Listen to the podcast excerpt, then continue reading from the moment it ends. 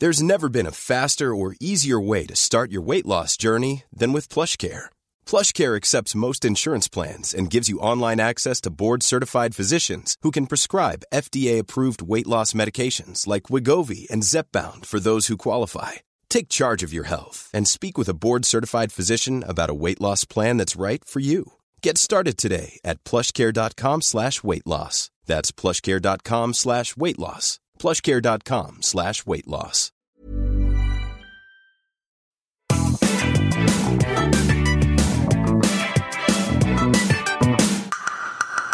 Welcome to the New Health Club podcast. If you want to know about psychedelics as new mental health tools, you came to the right place. I talk to innovators, thought leaders, and disruptors creating the future of mental health and mental wellness. This podcast deals with drugs. Drugs are dangerous and you should not do drugs. Furthermore, the use and or trade of drugs may be punishable by law. This podcast is not suitable for people under the age of 18. This episode of the New Health Club podcast is part of our special Heal Soul series, which is sponsored by Dr. Bronner's, the activist soap company from California. Dr. Bronner's is a family owned company founded in 1948 that's dedicated to honoring the vision of its founder, Emanuel Bronner, by making personal care products of the highest quality and by dedicating profits to promote a better world for all.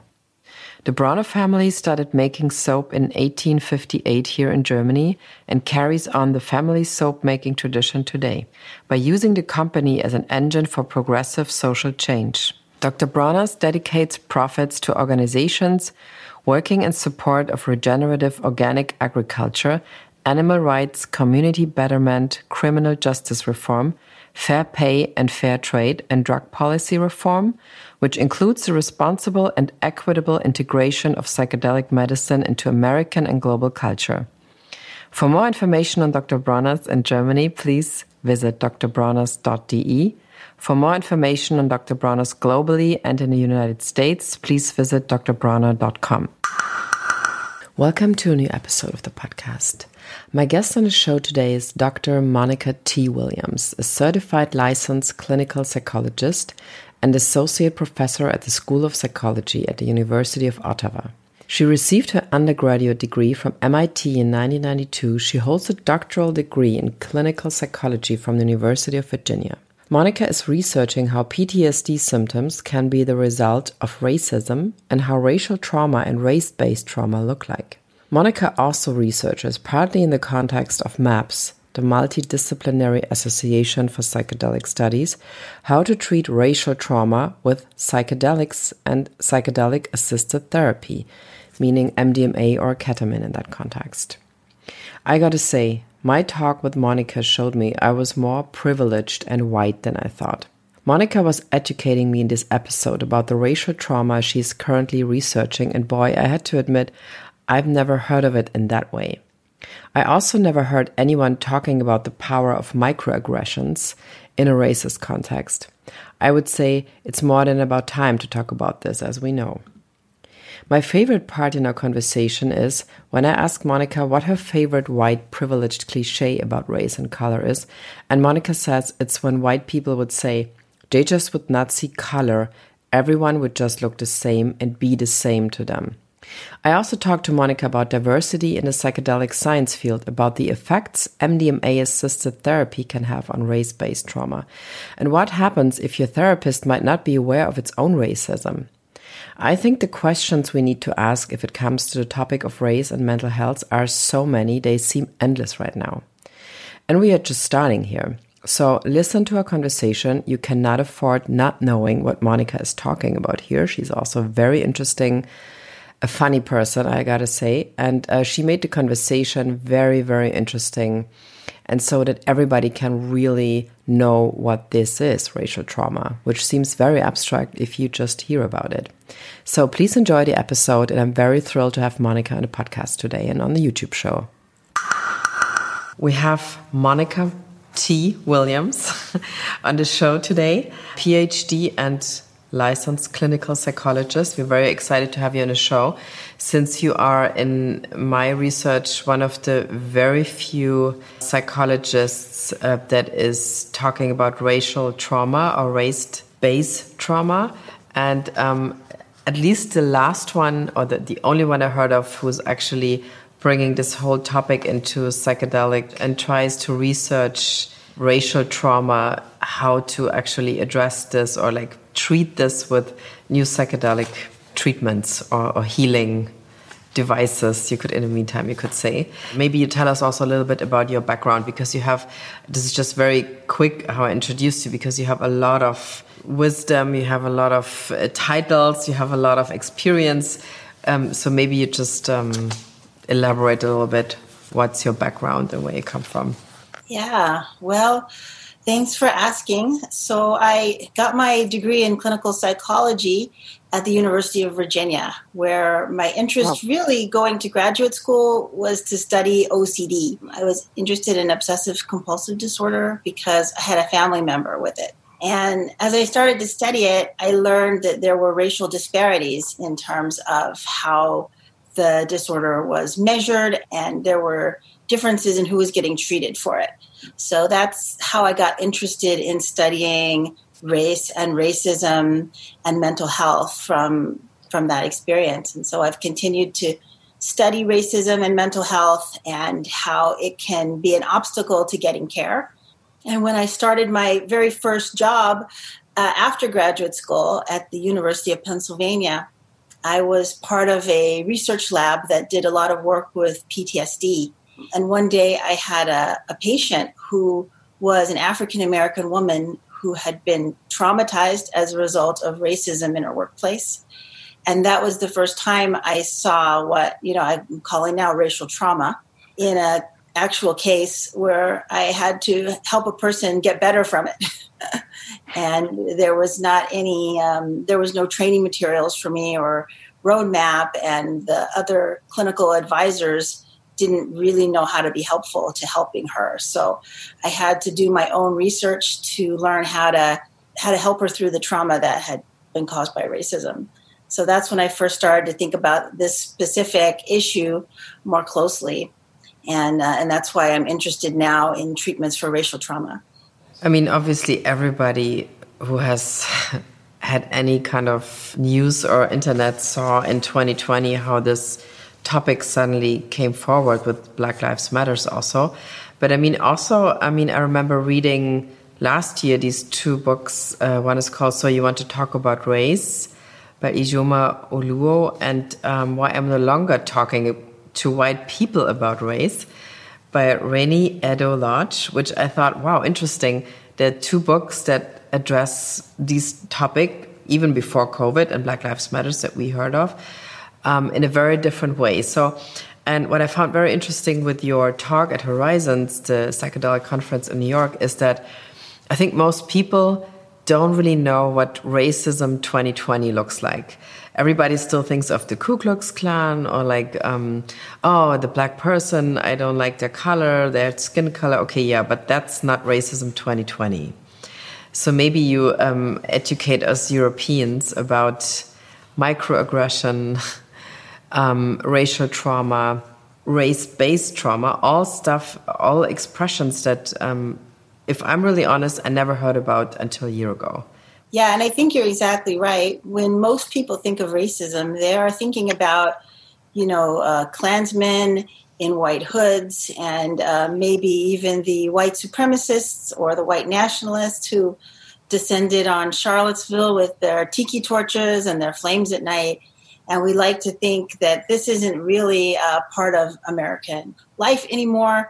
But um, but even those extreme manifestations of racism are still present. Um, but that's not the main problem. The main problem is these what we would call more covert or subtle forms of racism.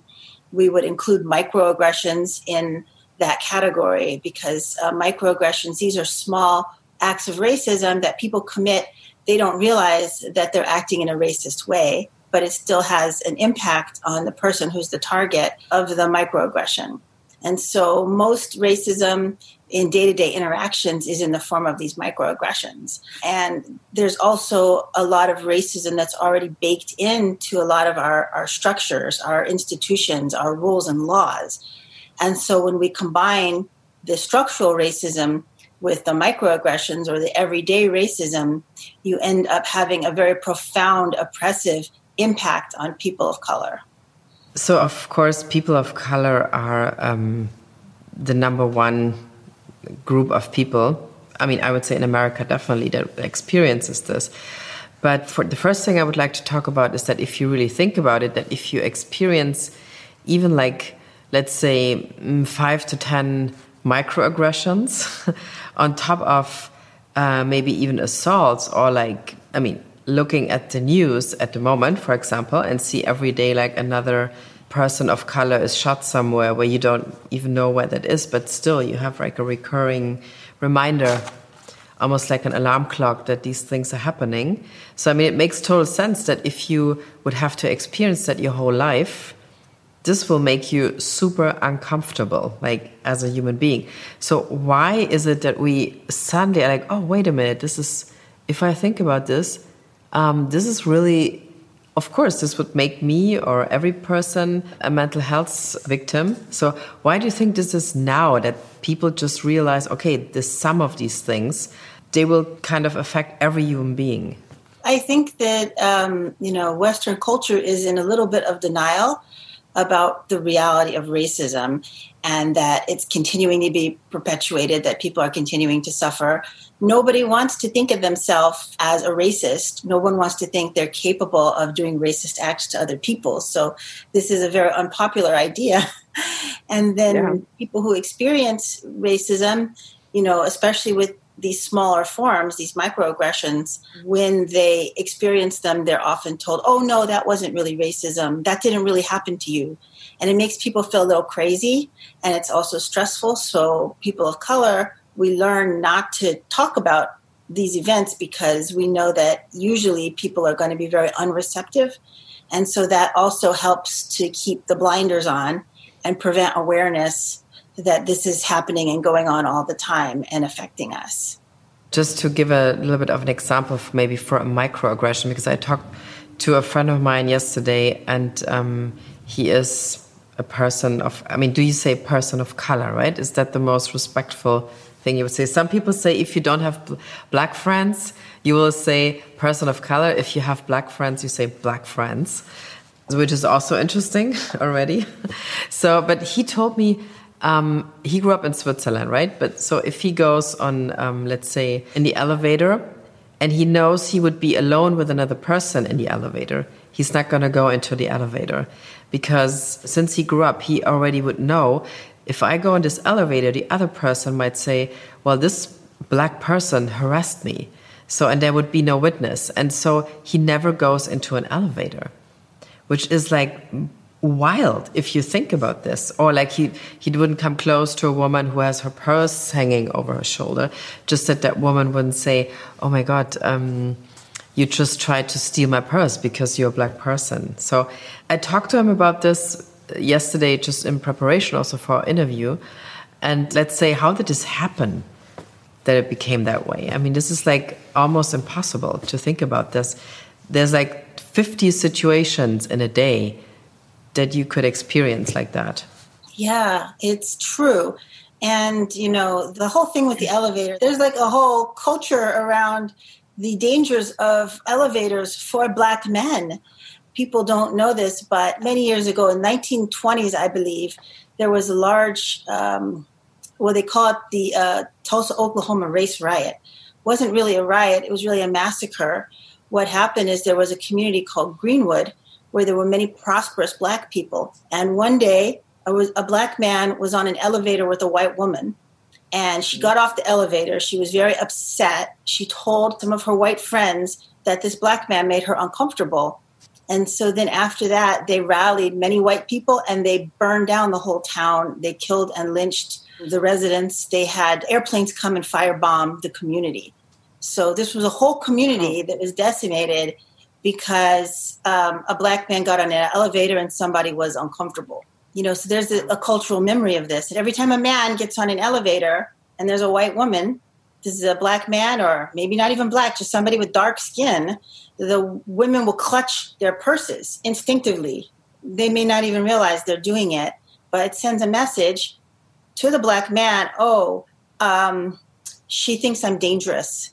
And therefore, I am in danger because she can say anything about me. And no one will believe me, they'll believe her. I could be arrested or worse. And these little things are little because they have to deal with them every day, but they're not really little.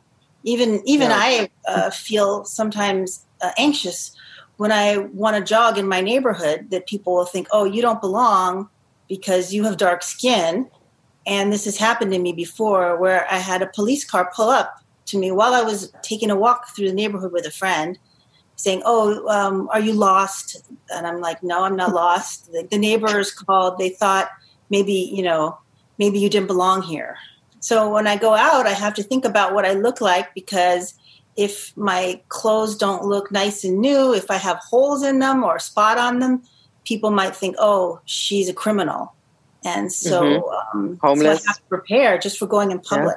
Yeah. Wow. But uh, what is your favorite white privileged blind spot of people? Like me for example. White privileged blind spot. Probably probably when people make these colorblind statements where they say oh i don't see color. Everyone's the same to me. Oh i'm wow. like oh really? Cool. uh-huh. Everyone's the same to you.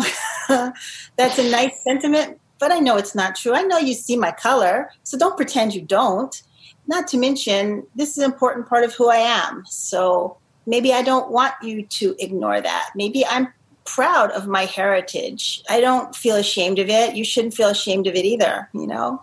So, which is exactly this topic that, I mean, in, at least in Germany, there's always this kind of saying that people who come from other countries whatsoever should integrate into the culture. So, and then everything would be fine. But the opposite is basically, it seems to be true because what you said also in your talk is the stronger the, the consciousness is where you come from, the less you will experience um, a mental illness or like a, a problem with yourself, which I find very interesting because the whole idea of integration is basically a very difficult one. I lived in America for six years, which you would where you would think, well, I mean, it's your culture, it's a Western culture, but I could also have lived in Russia. It was that kind of strange, that kind of other culture. I could do whatever I wanted to, but it would never be exactly the same. I think everybody had had that experience. What I'm saying is that what you researching for people of color is actually true for every kind of person who comes from another culture, another country, moving into another country where they're not coming from. For example, refugees that come here, Syrian refugees that have probably a similar experience than um, African Americans living in America already for three generations. Yeah, it's not fair to expect people coming from a completely different cultural context to just assimilate you know i mean i i just moved from the united states to canada and as similar as those countries are there's still things i can't find in the grocery store. You know some of my favorite foods i can't make because it's not part of the culture here. And i miss sure. that and even even more so when moving to a place that's even more foreign. But i think it's a little bit unfair to demand that people assimilate for other reasons too. I mean for example, in the United States, let's say you had a lot of Italian immigrants coming, and maybe um, their children did assimilate, but they were able to because they were white. You can't assimilate if you're if you're not white because people are always classifying you. No matter how American you become, no matter how well you speak English, or you know eat hamburgers and apple pie, you're gonna other people still see you as other. Yep and they treat you that way. So you can't mm-hmm. really assimilate. So it's not it's not a fair demand to make on people. Coming back to your i think first study um, with mdma and, and together with maps i guess right? That would actually treat mental health issues coming or being created over the years. I mean it starts basically when you're born. Let's say of a person who is 25 years old has already had an experience of 25 years of racism or microaggressions. So um, maybe you just tell us a little bit how you created the study and what, what would be your, your best outcome, what you would like to show and in the end. So I really wanted to create a study site where people of color could come and they would feel very comfortable, they would feel safe, they would feel they would appreciate that we thought about them and that we are trying to approach the, the treatment in a very informed way. Because what usually happens um, in medical contexts, people of color they they go to a doctor or they see a therapist and it's all designed for white people and um, not only that, when they enter into that environment, they may not be treated with as much kindness or respect as white people are. And so we wanted people to know that when they came to see us, they were going to feel cared about. They're going to know that we want the best for them and that we want to approach this differently than treatment as usual. So, so that was really important. And in order to do that, it, it was necessary to make sure we had a very diverse team of clinicians most of the sites are, are, mostly white researchers, and most of them were not thinking about the needs of people of color. And I realized that one of the most important things we could do is have a diverse team because even though I may know a lot about African Americans, I don't know everything there is to know about, you know, Japanese American mental health or Hispanic mental health. So the more I could get people around me who were part of those cultures, the more people we could serve, you know, in a culturally informed way. So I, I called up uh, some of my friends and colleagues that were diverse, and I said, "Hey, you have to join me. I need you. I need you as part of this."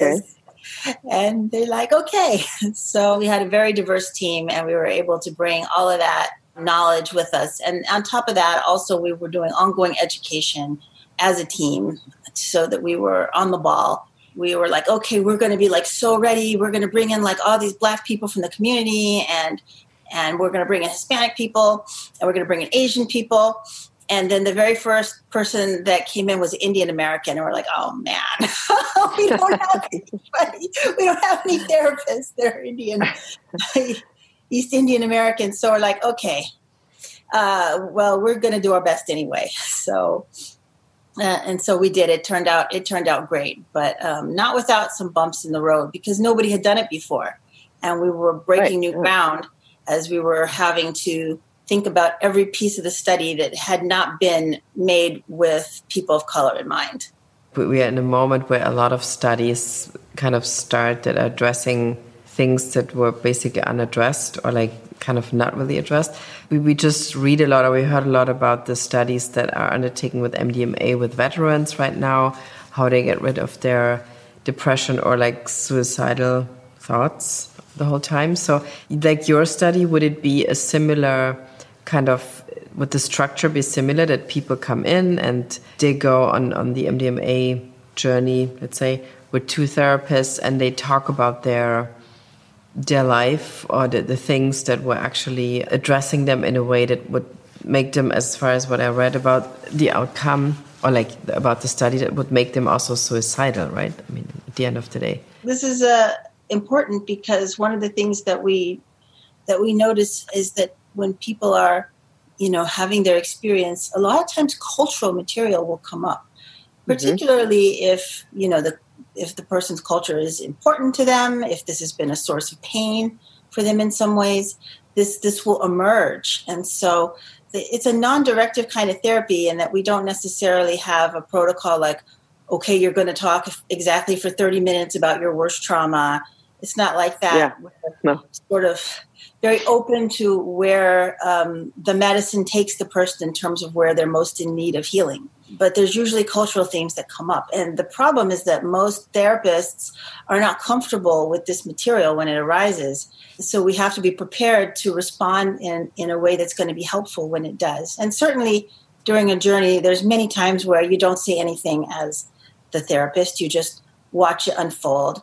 But there are times where, as a therapist, you want to um, give someone support or hold their hand or encourage them to, you know, uh, go into a dark place and the way that you do this um, is going to be informed by uh, how much how comfortable you are around um, race, ethnicity, and culture as a person is on their journey. So, for example, during our training, I remember very clearly there was um, an example of a Hispanic person who had cultural material come up during her journey, but the two therapists they missed it. They they didn't recognize it was cultural material, and so they didn't address it. And it wasn't harmful per se, but it was definitely a missed opportunity to to go deeper into something that I think um, would have been very fruitful. Uh, now you have the other side of the coin as well, where sometimes you have therapists actually committing microaggressions to the uh, I know to the patient while they're on their journey, and this can be extremely harmful because if you think about the fact that particularly with MDMA, which is a very heart opening drug, you're very vulnerable you don't mm-hmm. maybe have all of the defenses that you've built up over your lifetime no, to protect yeah. you from the impact mm-hmm. of racism. So I have seen cases where the therapist said some microaggressive things and it just really hurt the person like right in their heart because they they were defenseless against it and even felt suicidal as a result.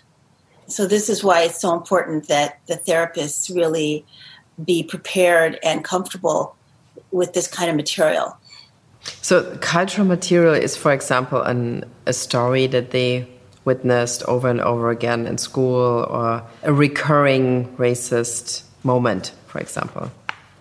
It could be it could be a racist moment. It might not be a racist moment. It could be one therapist talked about her experience of you know sort of being uh, on a large type of African cloth where she was sort of flying around and reaching down, reaching, seeing her family members and pulling them onto the the carpet with her, you know, mm-hmm. and it was um, and it was very it was very cultural for her.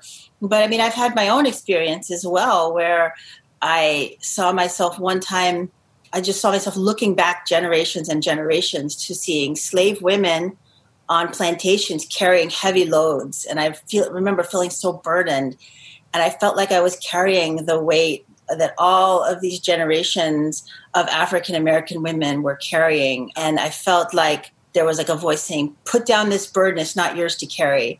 And i was thinking i can't put it down and i was so fortunate i had a, a black woman who was a guide for me in this process. And I was so grateful because she understood exactly what I was going through. Whereas I don't know that anybody else would have understood that and been able to mm. support me as I went through that. I'm happy you bring us up already this this whole let's say idea not idea like new science you could say of epigenetic trauma and we will also have Rachel Yehuda on the show that has the similar studies towards the Holocaust survivors and, and their family. But I mean, so it's not only that you are you grow up in let's say now in, in America in the 20th century or in the 50s, 60s, 70s. It's like you inherit trauma and depression from the generation of slaves. So maybe you can explain a little bit what epigenetic trauma is. Uh, yeah, so these traumatic things that happened to previous generations um, are manifest in our genetics so that even today, several generations out, we may still be suffering from the effects of trauma that previous generations have experienced. And I think that this happens not only at an individual level, but at a whole at a cultural level as well. And so this is another layer that we put on top of all of the microaggressions and on top of all the systemic racism is we have this cultural trauma that is historical. And we see that definitely, we see that for African Americans, definitely with the whole slave trade and the generations of slavery and um, disenfranchisement that were experienced even to the present day. But many, many cultures have traumatic histories that may still impact them in ways that people don't necessarily recognize or appreciate. I know there were many traumatic epochs in European history that, that many have ancestors uh, that weathered these things, and um, and it it kind of even shapes how we may behave or see the world today, and it definitely contributes to new traumas that might happen. But I found interesting that, um, for example, if it comes to the to the Holocaust epigenetic question, that even people, for example, including myself, who went on a psilocybin trip and saw a lot of German topics, um, in a way that, meaning a concentration camp. And I had that conversation with a couple of German people who had done this. So that means the trauma is also installed in people who were actually the aggressors without saying like, oh yeah, oh, they're also traumatized, these poor people. But it's a, it's a different trauma than people who were harassed or who were killed, to make it short. And that's a whole different perspective again on just how these big uh, historical questions should be addressed in every nation almost. And this is again when we come back to psychedelics because this seems to be, in my uh, perspective, the only tool that actually could break these cycles as we that we're talking about at the moment. Yeah, you're you're absolutely right. If you think about it, in order for people to be able to do such acts of cruelty to others, usually they will have had trauma themselves. They would have been traumatized at some point.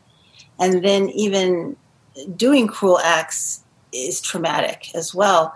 When I think about the African American history, they used to have postcards called lynching postcards that, that white people would send to each other just to invite them to birthdays and things like this. And on the back was a photograph of a person, a black person hanging by a rope on their neck from a tree who had been lynched or from a bridge or who was burned or whatever.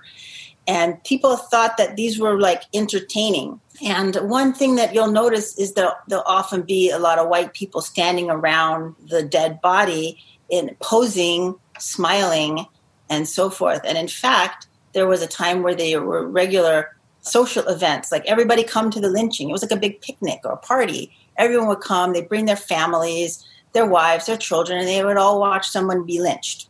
Now, you have to ask yourself, what does that do to a child to watch another human being killed in such a horrible way and everyone around them is acting like, oh, this is fun, this is a good thing, right?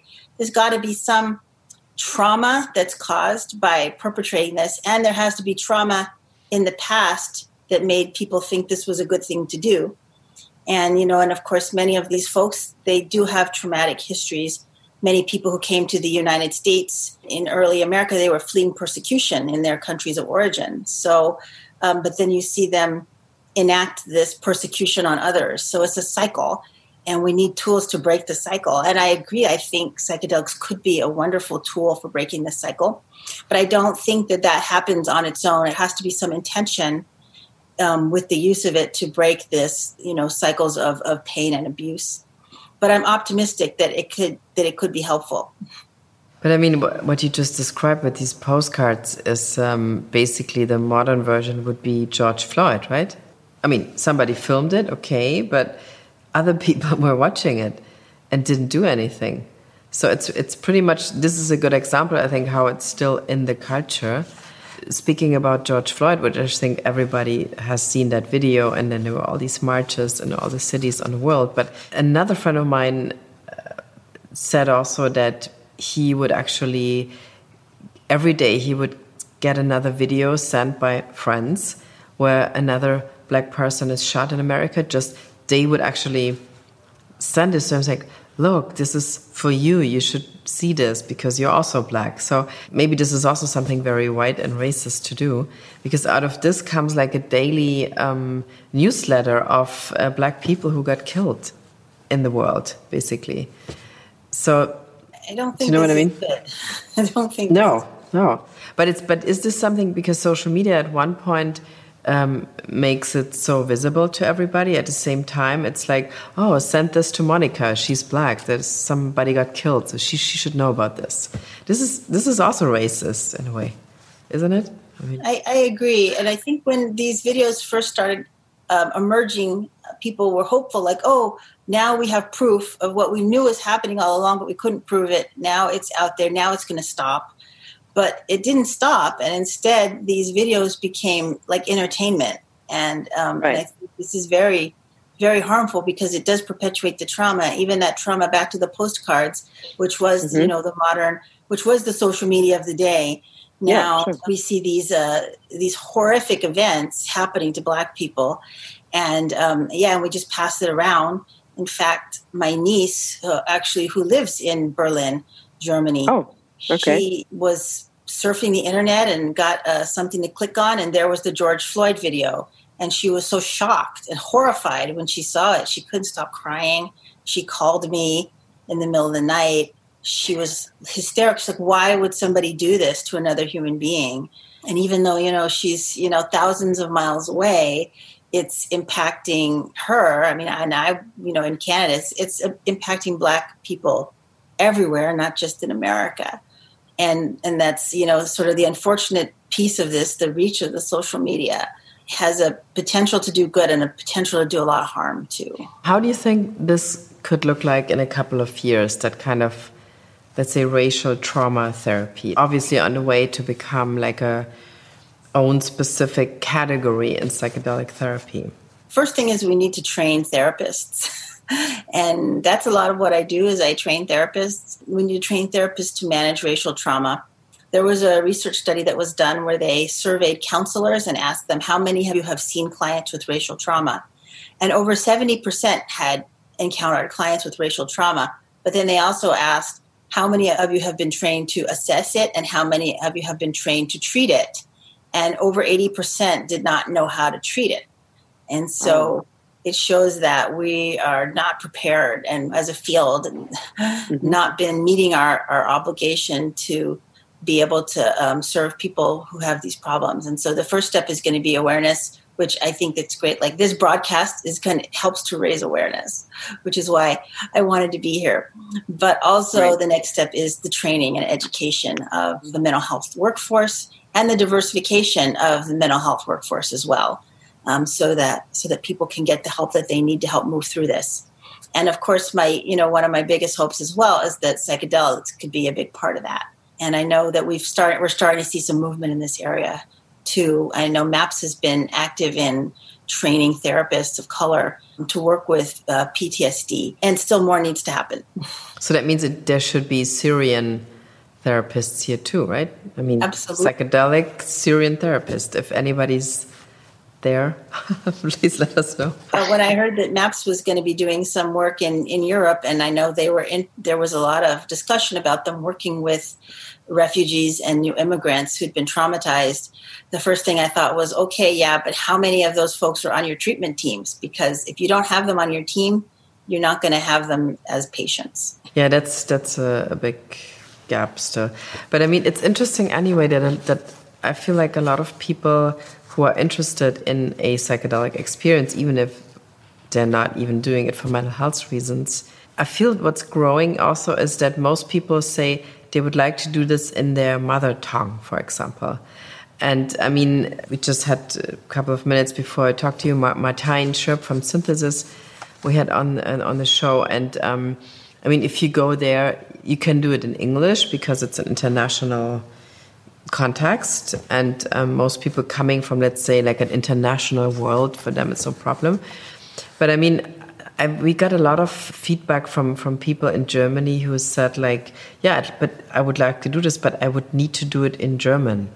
It's just I think it's very interesting how this is moving towards a very um, almost like anti-global, not movement, but but situation where people want to be addressed in their culture and in their language. So, and I think this is the next level also that's coming out of the psychedelic um, research a little bit. I, I, agree, and I think that. Uh, you know, so much of a person's culture is tied to their language. Even in the United States, when I lived in Kentucky, I had, um, you know, in my research lab, I had several Hispanic bilingual uh, graduate students who wanted to get more experience working with clients in Spanish, which I was very supportive of. But the problem was we couldn't find any supervisors who spoke Spanish who could oversee their work. And it just seemed to me to be such a ridiculous obstacle to encounter today, even. Mm-hmm. Mm-hmm. that we couldn't find a Spanish speaking psychologist to um, to help train them. And it's so mm. important now that I'm in Canada. There's a big need for for people to be able to do the work in French. And this is a struggle because uh, I'm having to learn French now, and boy, it's hard to do this at my age. it's worth it, though. I'm successful. Let's say I would think that a lot of people looking at these or listening to these are actually very much interested in, first of all, like you say, that somebody acknowledges their racial trauma without saying like, well, pull yourself together. It's all good. Like you have to be stronger. But at the same time, I think, and especially this goes, I think, for a younger generation who's now in their 20s or 30s, they would love to engage in this immediately, like getting rid of their early childhood racism experience. So, what would you say is possible at this point to do if you really want to go for this? And I mean, you might even soon be able to go to another country again. Right. Well, I don't know that, like, right now, today, we are set up to do this because, for yeah. one, you know, the psychedelics. Uh, that are being studied, they're all in research settings, and you can't get them legally for the most part. And then, even in the research settings, there's very few that are equipped to help people with racial trauma. That being said, we are working actively to make this available. Right now, at my clinic in Connecticut, we are doing psychedelic treatment for racial trauma. We don't yet have access to um, MDMA, but we are doing with ketamine. And we have mm-hmm. had some very successful uh, outcomes with that. In fact, we just wrote a paper on a case study of a woman with racial trauma. She she came from another state to our clinic in Connecticut, and we and received you know three um, courses of ketamine assisted psychotherapy. And people don't know this, but ketamine is incredibly psychedelic. I mean, it's one of the most psychedelic substances I've ever tried. and um, and it's legal in, in a clinical context, right? I mean, it's everywhere, like all over the world. Exactly. Most people are like doctors tend to use it for anesthetic. It is being used for um, infusions for major depression, but very few people are using it um, as an adjunct to therapy, and that's what's mm-hmm. different mm-hmm. about what we're doing. And I know that there are places that are sprouting up that are doing this, but I don't know of any other than our clinic that is focused on racial trauma. Although certainly I have been I've been having conversations with a lot of groups that want to start doing this, and, and I'm I'm hopeful that it will be more widely available soon. So that's one thing that the only thing I know of that's right now available. Mm-hmm. But we are going to be starting expanded access in January through MAPS and uh, with a focus on people of color who have racial trauma with MDMA. I have a colleague um, who's also going to be doing a research study on racial trauma with MDMA, and I'm hoping to start racial trauma um, with refugees study here in Ottawa if I can get some grant funding for that. So, what that means, what you're doing could be kind of transferred to, let's say, Germany too. I mean, to research the whole situation in terms of uh, post traumatic stress syndrome, PTSD, in, in refugees, right? I mean, it's exactly the same. Oh, absolutely. In fact, I've even heard from some people in Europe. I, I heard from one gentleman who has a lot of trauma around his culture, and he was seeking um, help as well. He's a Roma individual and um, has dealt with a lot of discrimination. So I think there certainly are many different communities in, in Europe that could benefit from from treatment, you know, focused on racial trauma. So that means the the bigger picture is that it's like going to a regular therapist, right? Just when you think you want to do it, you're just gonna go or to a I don't know to church. I don't know. There's sometimes like this, like we were talking about this earlier, also like how spiritual this has to be and how clinical this has to be, right? But it seems that the clinical thing has to come first to allow the spiritual experience. Would you agree with this? I think so. You know, it's interesting because I've been doing, you know, clinical research for, for years and years before I got involved in psychedelics and we never talked about spiritual things. It was not ever part of the protocol uh, or anything. I mean, certainly people had spiritual beliefs and we always respect them, but it was not something sure. that was considered part, part of, of science. But now that I'm doing psychedelics, it's like you can't escape it. There's like always a spiritual piece to it that you can't ignore. And it was really quite surprising and alarming for me to hear researchers that you know are doing neurobiology and hard science talk about mysticism and spirituality and other other planes of existence. Like oh my gosh. So I think you can't separate these when you talk about psychedelics. Okay.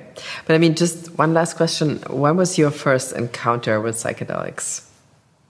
Um, was really getting involved with MAPS, the MAP study. Yeah. They mm-hmm. had a opportunity for the therapists who were doing the research to to sort of come to one of their their sites and have uh, one uh, dose of MDMA in the same way that the patients would. And this was seen as a great way to educate and train the the new therapist. And they said, "Hey, would you want to do this?" And I was like, "No, nah, I'm not going to do that." and then I thought about it, and I'm like, "Well, gosh." Guess if I'm going to do this work, I should do it, and there'll be a doctor and a nurse, and I guess it doesn't get any safer than that. Mm-hmm. So I thought about it. Like, yeah, you know, I think I'm going to do it. So that was really my first experience. So, but then after that experience, you realized that it was like the way to go, basically, for this, right? I mean, like everybody else. so. I remember during my experience thinking, like, why is this illegal? This doesn't make any sense. Of course, and it doesn't. I mean, in the way it is, still doesn't make sense. I think so too. Yeah, well, yeah. But since I'm doing the work now, you know, I think it's important to sort of understand the things you're studying. So absolutely. Well, thank you so much. It was great, great conversation. I have um, many more questions about white privilege for a second round. Oh, we could do. I mean, it would be really interesting um, to do this another episode with just like only about white privilege that people don't know that it's white privilege. We could we could have like a five hour session maybe oh yeah, I could. Yeah, I could definitely talk about that for a long time. Yeah. okay. Thank you so much. Good luck with everything, and keep us posted. What's happening? And um, yeah, and this episode is sponsored by Dr. Bronner's, of course. Forgot to say this. yeah, Dr. Bronner's has been a great supporter of psychedelic research, so I really they are. So cool. That was what made me decide to, to come today when I when I heard that that that Was- no of course and um, they just okay, i'm on it so because i've had so many invitations with everything going on i haven't been able of to course. do them all yeah so but i'm glad i was able to make it yeah thank you it was great great conversation thank you have a good day you too bye bye bye